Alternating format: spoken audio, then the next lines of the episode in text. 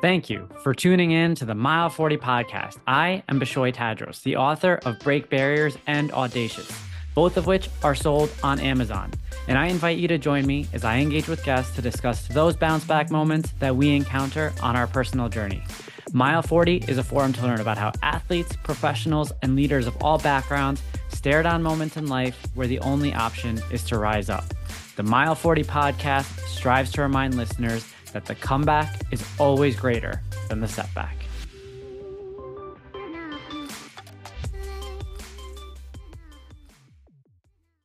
Hey, all, it's me, Bishoy. As a marathon runner and endurance athlete, I've come to understand the importance of properly fueling your body for preparation and recovery. Every day, you get a shot at success. How you start your day typically paints a picture of what the rest of the day will look like. Start your day with a super convenient, healthy, and delicious nutritional win. Meal One by Kreatures of Habit. Overnight oatmeal packed with 30 grams of plant based protein, chia, flax, and pumpkin seeds.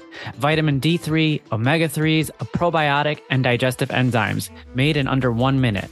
Stop wasting time or worrying about what to eat as your first meal of the day. Start with Meal One. Visit kreaturesofhabit.com, creatures spelled with a K, and use code MILE40 for 15% off a one time purchase or the first subscription order payment.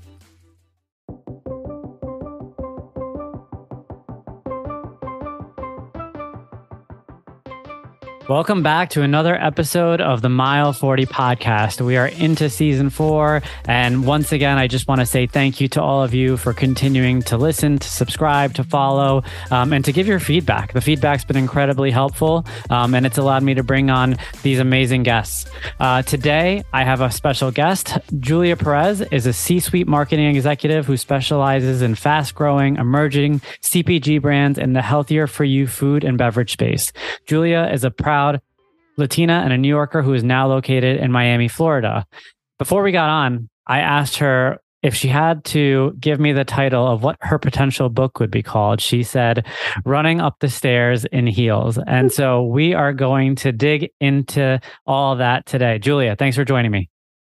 Thanks for having me, Bishoy. Of course, of course. Um, I love that, you know, it, it, took you maybe a second or two, but it, kind of came pretty quickly with regards to uh, coming up with that title. And I want to get into um, why perhaps you feel your life is depicted um, in that in that way. So let's start off with where'd you grow up? Yeah. So, yeah, great question, by the way. I was speaking with a friend recently and we were talking about, you know, if we were going through a chapter of life, what would the chapter be called? And it was I feel like stairs is um it's a good descriptor for me because I feel like I'm always going to the next thing. but back to your question, I grew up in the Hudson Valley in New York, so it's about an hour and a half outside of Manhattan. And um, yeah, I moved to the city. I went to school in Philadelphia and I went and I just moved straight to the city after graduation, like most suburban New Yorkers tend to do. Got it. Um, and you had mentioned to me your father was from Puerto Rico, correct? Yes, that's correct. And he moved to the States when he was, I think, nine years old. And he moved to the Bronx and grew up mostly in uh, the Bronx. Got it. Um, do you have any siblings?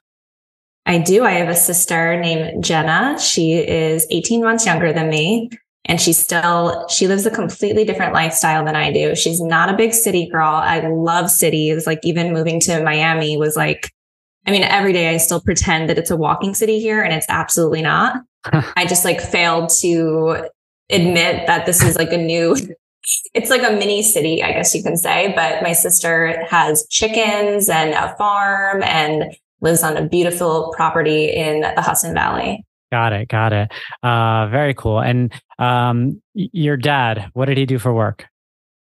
this is such a funny question to me because every time someone asks me, I'm like, I don't know exactly what he does all day, but he's a ever. And I just ask him to this day and I never get like good answers, but he's a union laborer. Um, so it's operating machinery, sometimes in an office. And yeah, I mean, he's definitely the hardest worker that I've ever come into contact with, like in a in a close relationship setting.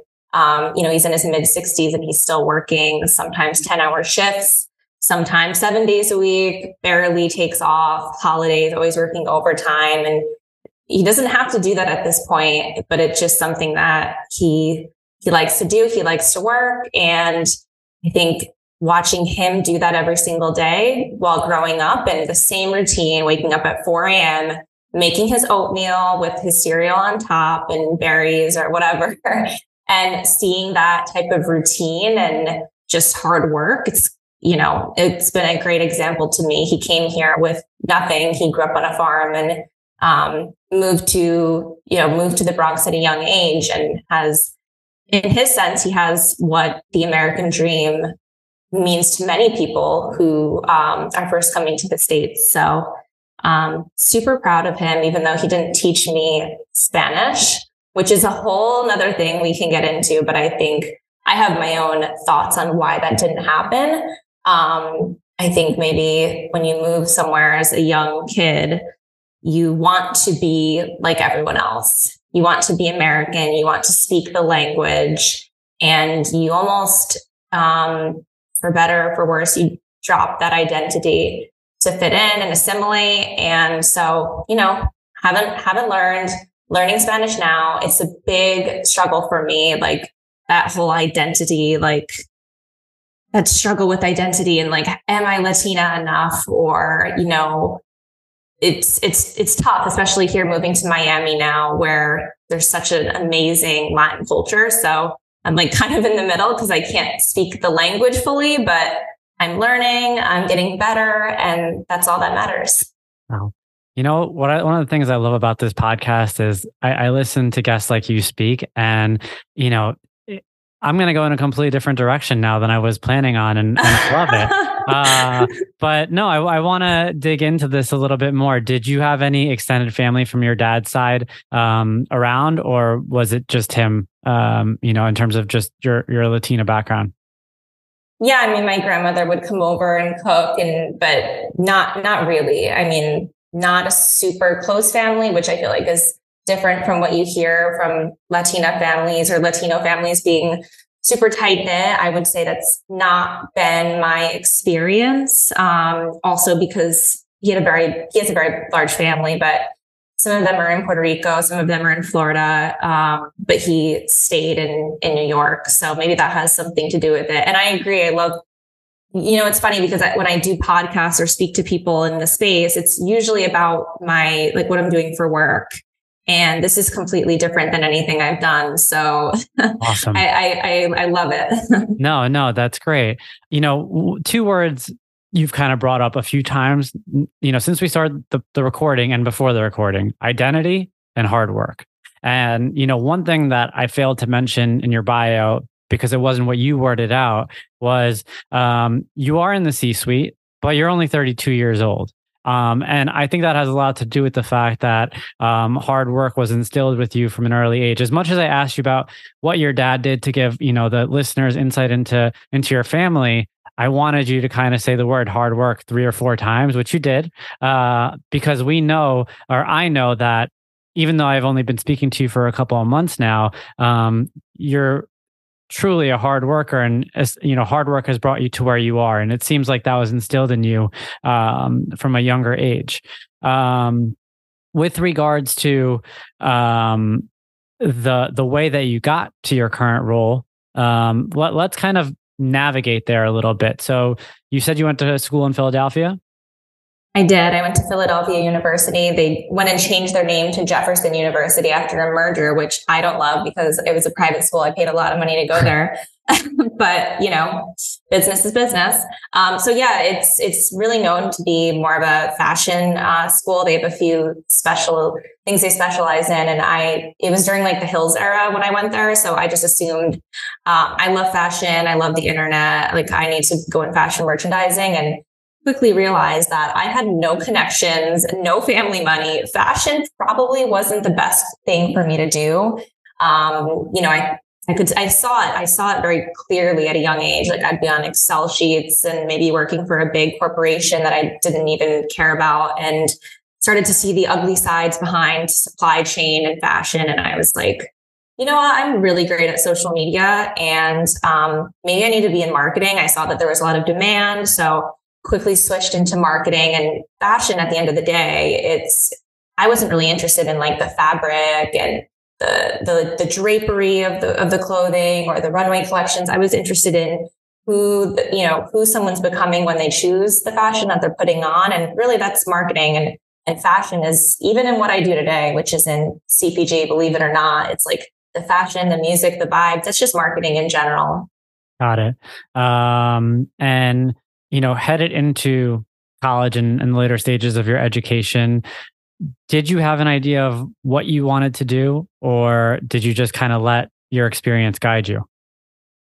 Well, it's funny because what I liked to do, I didn't know that I could get paid for it, which is just um, more soft skills. And I mean, of course, social media. I was, I, I was an, always an early adopter. I had like live journal. I'm like dating myself, but it's fine. Live journal, blurty.com, MySpace. I was the first I would like out of all my friends and I was designing all of the pages with coding and I was constantly taking photos of, of myself, honestly, and, you know, making myself into a personal brand. And I started making friends from different schools or, you know, around like the districts that I grew up in, um, small, but like internet friends. I had, had plenty of internet friends I still talk to today, which is so weird. So yeah, I, I mean, social media, like I, I just didn't realize at that time that, um, it was a real thing. And I think I quickly caught on to the fact that this was like a position and, and saw that as, you know, why I wanted to go into marketing. But also my first um, internship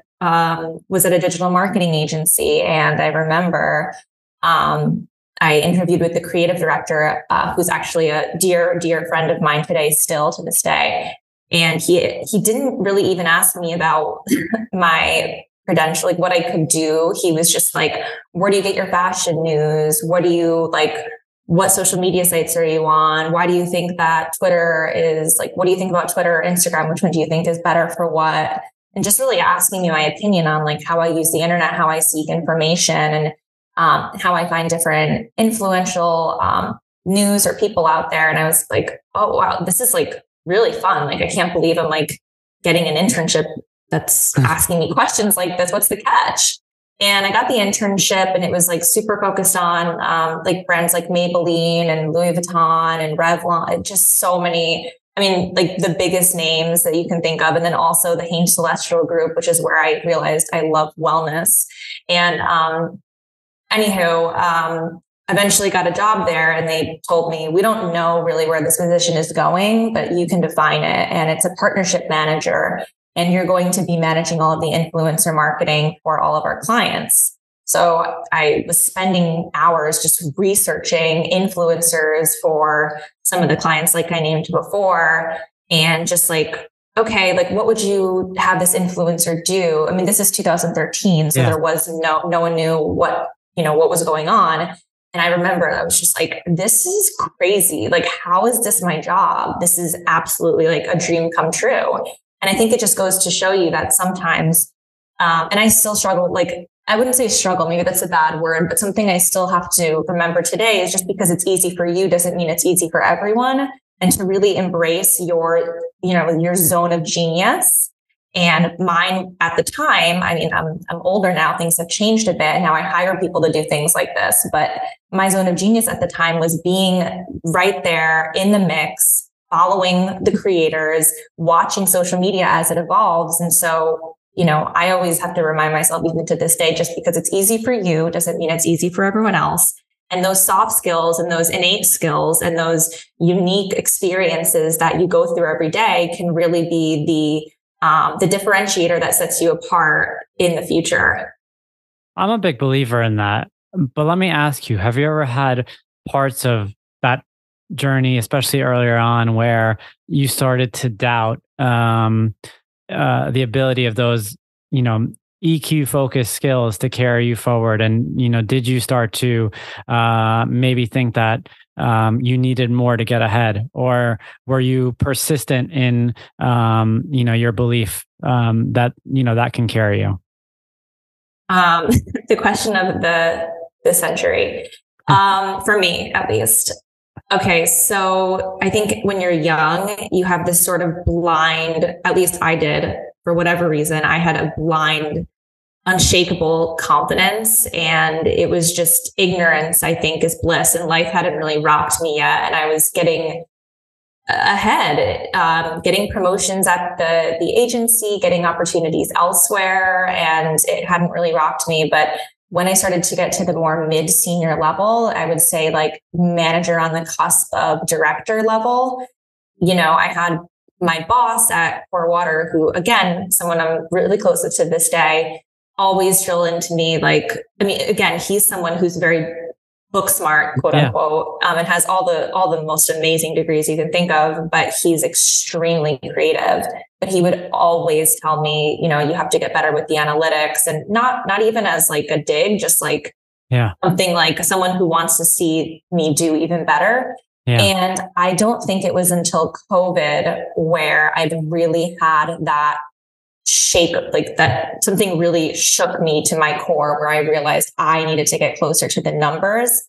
And what that experience was, um, going back to 2019. So we'll take it back. So core, um, we just had our acquisition to Keurig Dr. Pepper, big, amazing moment. And I had two people that I had worked with at core um, you know, offer me the opportunity to go and build the digital presence at the two new brands that they were starting. And I had no interest in being an entrepreneur at that time because I still felt like I had so much to learn from other people, but they had really wanted me to work on their brands and they, you know, couldn't hire me full time at both of the roles. So I went off and I started consulting and I was, that's what I was, I was doing content. I was doing influencer, brand building, copywriting, coming up with campaign, um, ideas and, uh, just a little bit of everything, um, producing, directing, all, all of the creative brand building type of, type of things, right?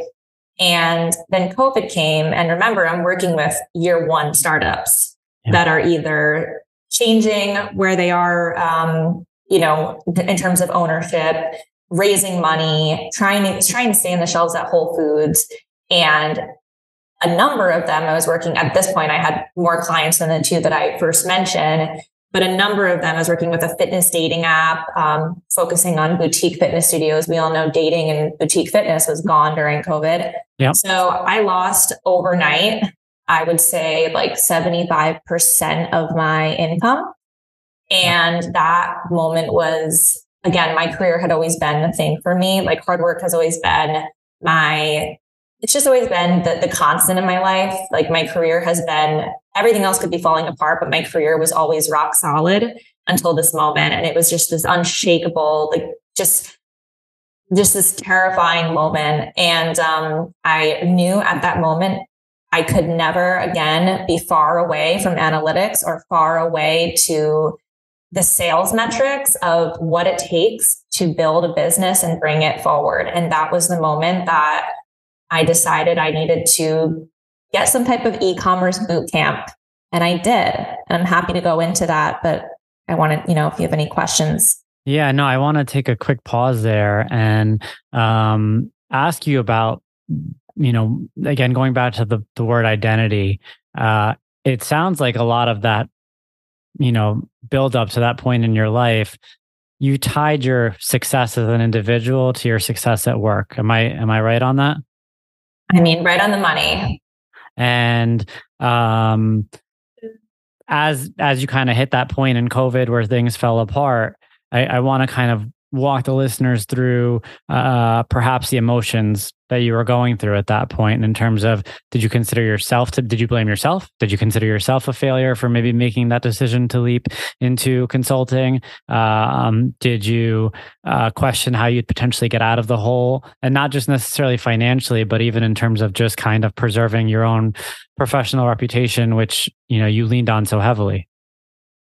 Yeah i mean so many great questions there so financially I knew I'd be okay because one thing about me is I will I will find a way. I had a beautiful studio apartment in Chelsea that I worked so hard to get. It was my everything and I just knew that no matter what, there was no possible way that that was going to be taken away from me. I remember looking at like you know, my investment account and saying like, okay, like if all else fails, I'll just like pay the rent for the next year out of this. Like it was, it was dark. Um, but as far as my identity, that was what, you know, what really was terrifying. I just had started dating someone new at the time. And one thing about, you know, the great success I had early in my, in my career, in my twenties is like I mentioned, everything else could be falling apart around me, but my career was always rock solid. So none of my relationships were sustainable, healthy, nothing, not even close. It was, and it was embarrassing for me, I think, in the back of my head because I was like, how can you be so great at like what you do for work and then just absolutely miss in the relationship realm? And that was always like, I remember seeing so many successful women I looked up to and reading interviews about them and and hearing them say, you know, credit their husband or the fiance or boyfriend for what, whatever it was, like being a support system, whether it was whatever it was. And I remember just saying, like, I can't even imagine what I would do if I had like a solid home base. I mean, my family's amazing, but like home in terms of a partner. Yeah. And so, and that was like all the way until my late 20s. So, like I mentioned, I was um, when when the COVID downfall, we can call it, when that happened, I had just started dating someone long distance in Miami, but I was in Miami when everything was falling apart. And I remember just saying, like, what do I have to offer this man? I can't go out and like look cute and mask my sadness and, and failure in like, you know, a cute Instagram picture and social outing. And I can't I I can't go to work and I'm not making the money that I'm used to making. And what can I offer this person? They're going to leave.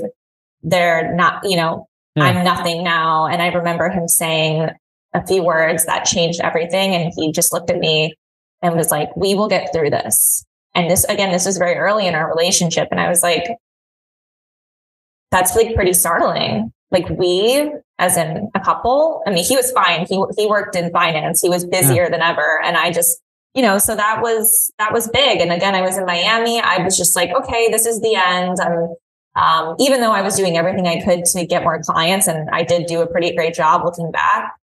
Um, there was times where I was, um, thinking to myself, well, maybe I'm meant to live a more chill life. Maybe I'm meant to just have the man who works really hard and I keep the home really nice. Maybe this is my new Miami life. This is who I am.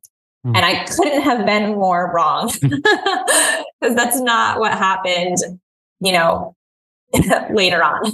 no, that's interesting. I, I want to kind of dig into uh, one of the things that you mentioned a little bit earlier. It's always funny to me, and and I've had I had kind of a similar experience, but when you work in a role like you worked in. And, and you talked about it yourself the importance of of eq and relationship building you know to your success right? And you think about how much your ability to build relationships drove your success you know? And i think that's a, to be said for a lot of people in their career. But a lot of times you know fostering the professional relationships that take them where they need to go in their career doesn't necessarily translate to relationships in your personal life. And I think that's you know, just such an interesting situation or, scenario that happen, happens oh so often um, that in my experience once once things kind of shifted and then like i realized like like how to navigate a personal relationship better I was scratching my head into why why did it take me so long to get here? Um, did you have a similar experience, or um, or was it a little different? Well, I think for me, I don't think I questioned why it took so long because it was really tough. I remember the first few weeks of feeling like I couldn't escape, like I couldn't mask my happiness, like I said, by going out, going to a work event, networking, um, I couldn't, I wasn't really working at the same pace that I was. I didn't have all of the things that protected me. My, my New York identity, which was everything to me was gone. I was just sitting in Miami in like, you know, my, my boyfriend's house and I had, I felt like I had nothing. And I just remember feeling like a relation, like trying to escape and trying to rebel against it, like starting fights and starting arguments and, um, that saying, I don't know who said it or where it comes from, but relationships are like a mirror and it projects to you what you ultimately like need to see about yourself. I think I realized that really quickly. Like, wow, I'm doing a lot to mask to to keep like a barrier around myself and a lot of superficial you can call them super, I don't know if you can call them superficial, but like ego driven items were I was using to keep myself safe, whether it was the going out, the Instagram posting, the networking, the defining myself by my career. I mean, don't get me wrong, like COVID's over now and like my career and like my professional relationship is just as important to me now as it was then. I, I think now I have a sense of, um, you know, separation mm-hmm. and, and my ego has been broken a little bit. Um, but back to your question, I felt like I knew why it was hard. I don't feel like I was like, why did it take me so long? I feel like I knew why it took me so long. And that was because in New York, you're constantly, I don't want to speak for everyone, but for me at least, I was constantly building these barriers around me that protected me and kept me safe. Um, and I, I'd like to think I have grown up and grown away from that in my life now. Would you say that, especially throughout that period, you were good at being present or living life, you know, in the present? Or were you you know, running at a million miles per hour and maybe more focused on what lies ahead of you. It doesn't sound like you necessarily had too many regrets about what was behind you. So I, I don't, I don't know. I'll let you kind of speak to that. But, but were you good at being present? Was that something that you even acknowledged? Is that something that you think about now? Um, no, I was never good at being present, including today. I'm, I'm not good at, I'm not good at being present. And it's something that I'm actively working on. I think that goes back to the book title that I said I would give you. It's like constantly running up the stairs, like just constantly looking towards the next thing. I'm not proud of it, but I'll be honest and say that I'm not, I'm not great at being present. Um, it's something that I have to work at. And I think that's something that a, a lot of ambitious people, I'm sure you can relate. It's, it's a tough one. So now diving back into the book title, why are you running up the stairs in heels? because I think that as women, we have to, it's just harder for us, right? It's like I'm not even running up the stairs, but I have to look good doing it. And, yeah. and to even pretend that the way you present as a woman has nothing to do with your success or lack thereof, or the way people view you is just like completely false. And it's important to me. I mean, I, I love dressing up. I love I love being a woman in that respect, but I think that it's so, so challenging. Just, it's just like additional layer of like being of uncomfortable, of comfortability. That's the word. Um, but constantly like having that extra layer. Yeah. No, no, I appreciate that. And I think you're absolutely right. And I think that um, makes your story like e- even more credible because despite the fact that the picture of a woman running up the stairs could seem, you know, kind of chaotic. When you look at what you present ultimately, it comes with a lot of grace. Uh, when you think about, um, you know, who you are in your day to day and and what you do for your role and and what you do to represent your company and your organization, um, it's almost like I couldn't even think of the woman running up the stairs you know when i when i see what it is that you put forth as a final product. Um, so kudos to you on that. Um, all right so let's um, let's talk a little bit further. So um, you moved to miami um, and um, i know in in our conversations there's this constant friction between your new life in miami and your old life in new york. Um, and I want to dive into that for the listener a little bit um, and to kind of really get into uh, you even mentioned like a New York identity. Do you have a Miami identity, or is that still, or is that still kind of being shaped? That's that's a really good question. Um, and I love that we're talking about this, by the way, because I have people that I talk to on Instagram, and they always tell me I feel like you're either like you either hate New York and love New York, or you, you either hate Miami or you love Miami. And I just say like it's just it, it's not one or the other. It's a constant struggle, and I feel like I'm getting more comfortable in my Miami life now. But it sure took a long time. Um, I would say my New York identity is focused on independence and you know, like I mentioned before, I wasn't in any functioning relationship. So I was just doing so much by myself.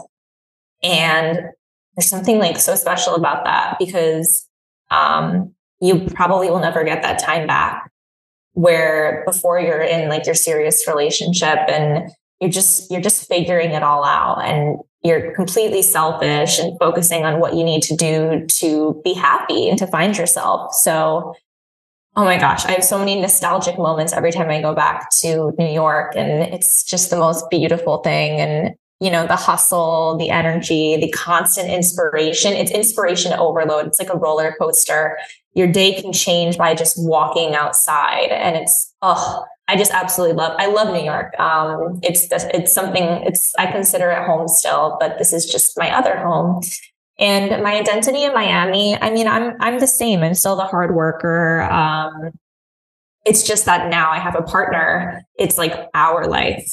Yeah. Which is this like it's so it's so crazy to think about that that I didn't have that at all in New York. I didn't even know what that was. So yeah, this is our life in New York and this is our home. And um, it's a lot more active um, obviously, there's a lot of like, I think people get the wrong idea about Miami. Like it's all flashy and ego driven, and it can be. But if if you are in the right circles or you're just focused on what you're doing, I mean, I go to nice dinners, of course, but I think here there's more of a focus on nature and physical fitness in a sense, like not Barry's classes, but more like you know, you're going paddleboarding or you're kayaking or you're taking a walk, you're going to the beach and all these things are free. Yeah. And that's what I think is so special. You don't need to go out and get glitzy and glam to have the best time. You can literally go and take a beautiful walk any single day. It's pretty much always sunny and it's, you just walk outside and you're having fun just by being in the sun. I will say that my creativity has definitely I struggle with like the loss of creativity here because it's it's just like just the little shops and the creative people in New York and there's a huge lack of that in Miami. So here you kind of shut off your brain a little bit in a way um, when you're like strolling and New York is a place for discovery. So I have to go back often or else I'll feel like my creativity is is stagnant if I stay here for too long. no, I, um, I, totally hear you yeah. I, um, you know, I have these conversations with my wife all the time, especially, you know, you had mentioned that that period of independence in New York.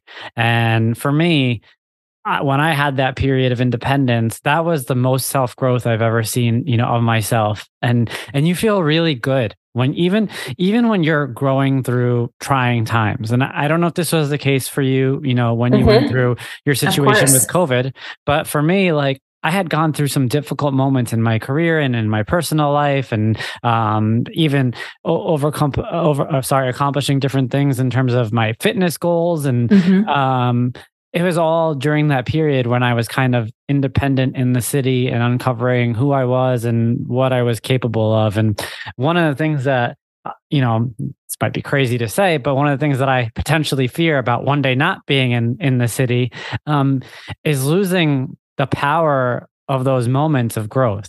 Um, not to say that, again, you're not growing in, in Miami, but um, did you have that same fear or you know are you still kind of working through that? And how do you address that? I mean new york is just so special when it comes to that.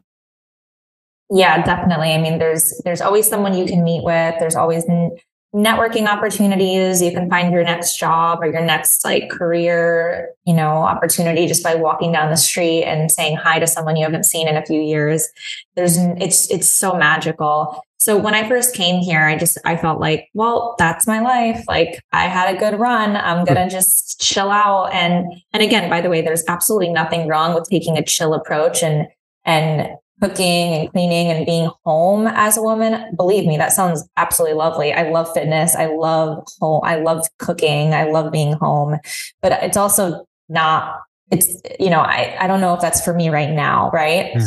But when I came here, I just, I, I thought that maybe that's what I, that was where what I had to do because the connections, um, I would still work, but I just thought the connections here they weren't going to take me anywhere. No one would want to hire me.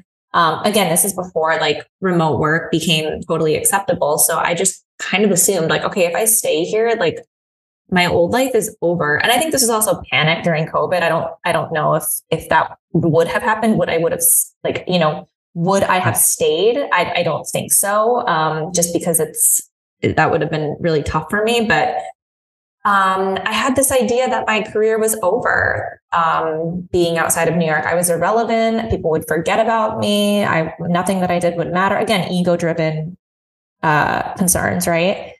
And I was very wrong. I um, got a new job here during COVID, which was fully remote. It was a sports nutrition brand, um, really big in the e-commerce space, which is where I learned a ton. And it was from someone I had known from a connection who lived in Miami. So again, your connections follow you. It's not like you're yeah. just like, it's not like I moved to like Asia or Europe or somewhere completely different. I had connections in Miami.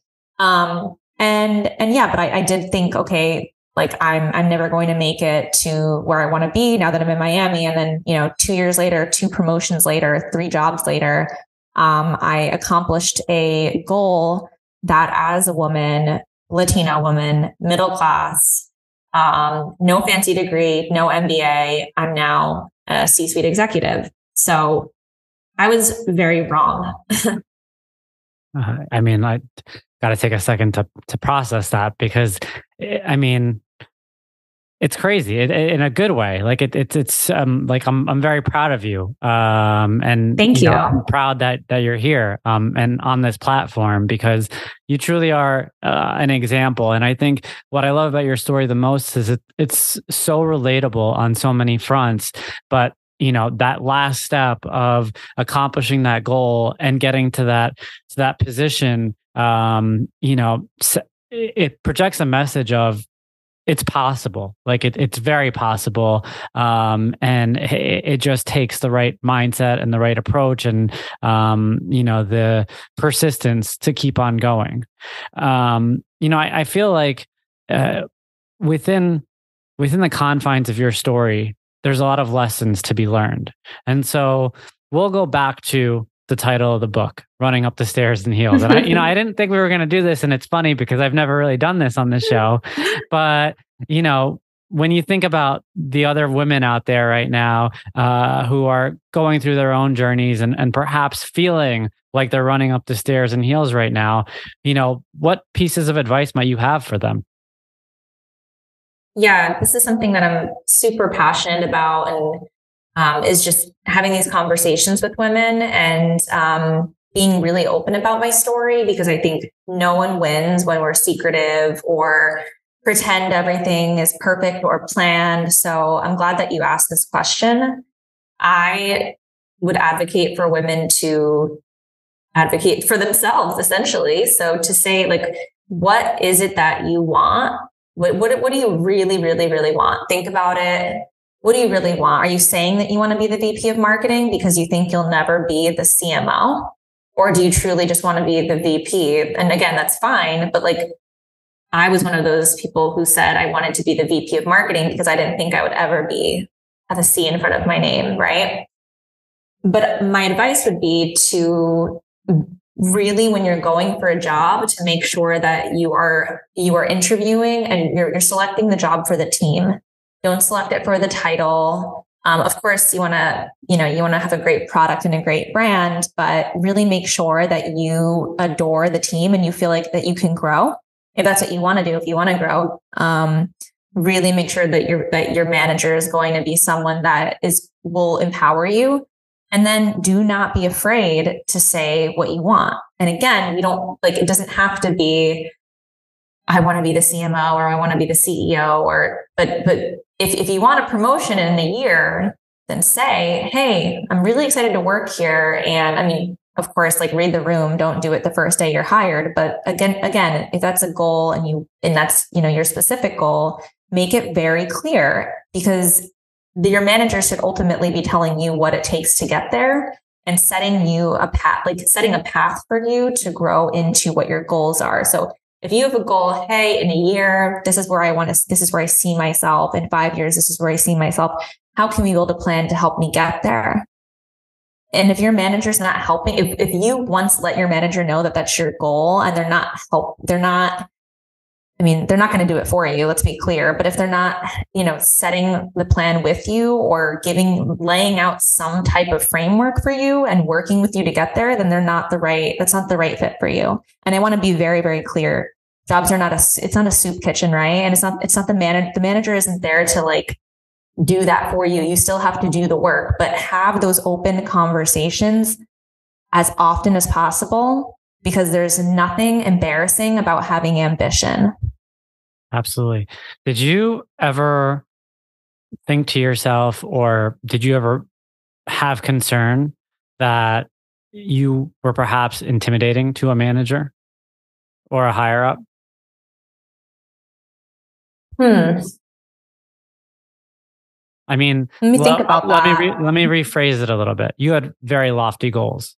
And, yeah. And the types of goals that if a manager or a higher up doesn't see the value in themselves, you know, could maybe project that on to you. Um, yeah. And so it's not your fault, of course. It's more the reason I ask is because I want to ask you how you would navigate a situation where you're super ambitious. You want to accomplish a lot. You see yourself um, in the C suite, uh, but perhaps the people above you had their own shortcomings, and in their mind, they're saying, "Yeah, no, there's no, there's no way that person's going to get to where they want to go because they're just looking at themselves in the mirror." Um, so, if mm-hmm. you could speak mm-hmm. to that a little bit. Yeah, I had to think about it because when I was really young, like I said, I had just blind confidence. I, I didn't know where it came from. Um, and I, I do remember a few instances where I don't know if everyone was pleased with the fact that I was super ambitious. And I think you have to you have to read the room. Like a lot of this is like EQ stuff, right? Yeah. So if you see that, you have to I, like my advice is to I mean, you have to you have to really watch out not to step on people's toes. So again, like don't do it the first day that you're hired but build build a rapport and build trust and and add value. And then another piece of advice that I can give is um, to build alliances at the company. So before you start telling everyone what your lofty goals are, and by the way, you don't need to tell everyone. You can tell your manager. Um, and if you don't feel comfortable telling your manager, I mean, number one, that's a, a red flag. But number two, maybe go to someone in the organization that could be like a sponsor for you, mm-hmm. um, which I think is fine but um, build a rapport. So build trust within the organization. This, this is someone that adds value. And then highlight the great things about the other team members in public before you start saying, this is what I want. So you see someone on your team or a higher up. I mean, just because someone's a CEO or um, a director or a C suite executive doesn't mean that they don't want to be told great job in public because yeah. that's that's a human you don't grow out of that just because yeah. you're a senior executive so again like before you start telling everyone and maybe not tell everyone tell tell who you think can can help you get there make sure that you are celebrating people above you in public and make sure that again like i don't know i've always I've always used this as advice, but your job is to make your boss's job easier, right? So your job is to make with one of your jobs, as, as a direct report is to make your job, your boss's job easier and to make them look good. Right. Yeah. So if you're doing that, I think most people, unless they are, you know, they shouldn't be in their position, but they're, they're not going to be super intimidated if you're constantly making them look good, allowing them to grow, raising them in public, building alliances in the right way, then you should be able to, and, and doing the work, you know, of course, you should you should feel confident in asking for what you want absolutely. Um you know as we wrap things up i do want to ask you i will never ask a, a, can, a guest like you know where do you see yourself in five years or anything like that? But you've accomplished a lot. So I, i'm more interested in knowing where you find most fulfillment now because i feel like that's probably what you have to chase um because something tells me you're no longer chasing titles you're probably not chasing money you know what what fulfills you right now and and where do you see your life kind of taking you in terms of the things that you're going to be striving for yeah well, I am chasing money. Let's be clear. I'm very open about the fact that it's okay to want a beautiful life for yourself, right? Yeah. And I, you know, especially coming from a middle class family, my family gave me everything I ever wanted. I uh, to an extent, but I never, I never went without. Let's put it this way. And I, I want to have beautiful things too, and I want to have a family someday too. So definitely, um, I'm financially driven, absolutely. But um, no, like outside of that, like what really lights me up I'm really focused on being a great manager right now because to your point, I'm not chasing the title anymore. Um, obviously I'm like, this is my first bigger role. So I want to, I want to really do a great job and I still have to prove that and I still have to carry that through. So just doing the good, honest work. Um, but building, but becoming a better leader because again that's a skill. I'm, I'm i'm trying to lean more into my soft skills and eq you can say because i think that's um, you can always hire someone to learn um, a type of you know analytical or specific uh, tactical skill, but that's something that is in you and no one can take from you, right? So I'm constantly trying to be a better leader, a better manager. Um, so that's that brings me a lot of joy and, and growing my team. And then lastly, empowering other women. Um, I've always been that friend that's that the friend that's the resume writer, the cover letter reviewer, or the, you know, can you make an intro to this person? That's really always been my role in my friend group amongst my peers. Um, so continuing to be there for other women and not even just women. Like I have so many amazing guy friends that are doing great things in the space. And whenever I see them win, whether it's like on LinkedIn or, you know, I, I talk to them and I know what they're working on, it's the best feeling. So just being there to rise up other people through the ranks and, and help answer the hard questions and, and guide them through challenges that I've been through. And, um, it's it's rewarding. I want to I want to give back. I don't want to just be in my own executive bubble. Yeah. What advice do you have for leaders out there um, who perhaps could overlook a Julia somewhere, like you know a young Julia somewhere, uh, because um, clearly you've got what it takes right? But there are so many instances of managers or people in decision decision making roles uh, who might overlook um, you know someone such as yourself. Um, and so you know what advice do you give to leaders out there? And, and, i'm sure it's something that you employ as well as you're looking for people um, and as you're building a team. Um, can you speak to that a little bit?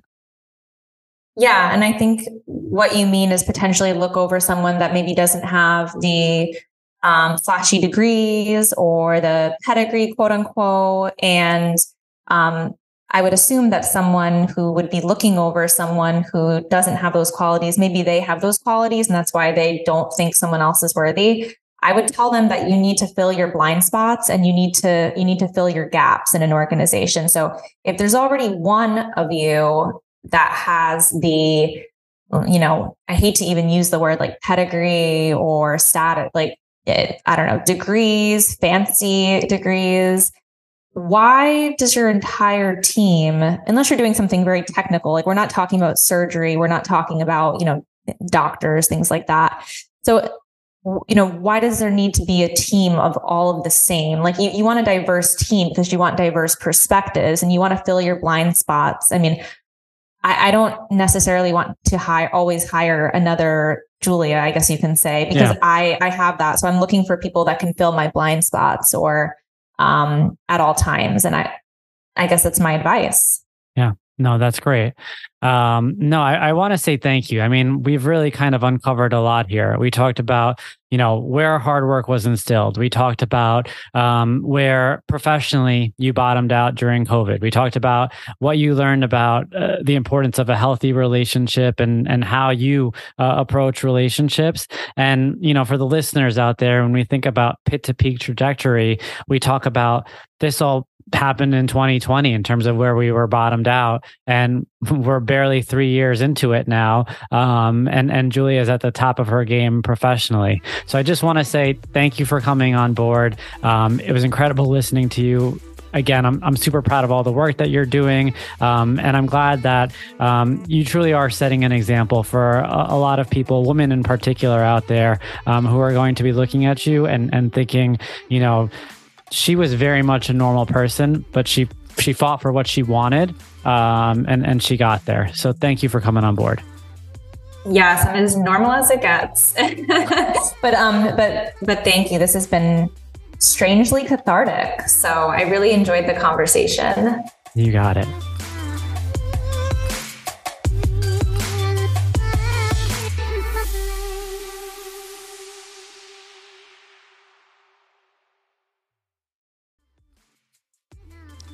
Thank you for listening today. If you enjoyed this episode of the Mile 40 podcast, go ahead, subscribe, leave a review, and share the word. Thank you for being a part of the Mile 40 family, and let's unite in showing the world that comebacks are always greater than setbacks.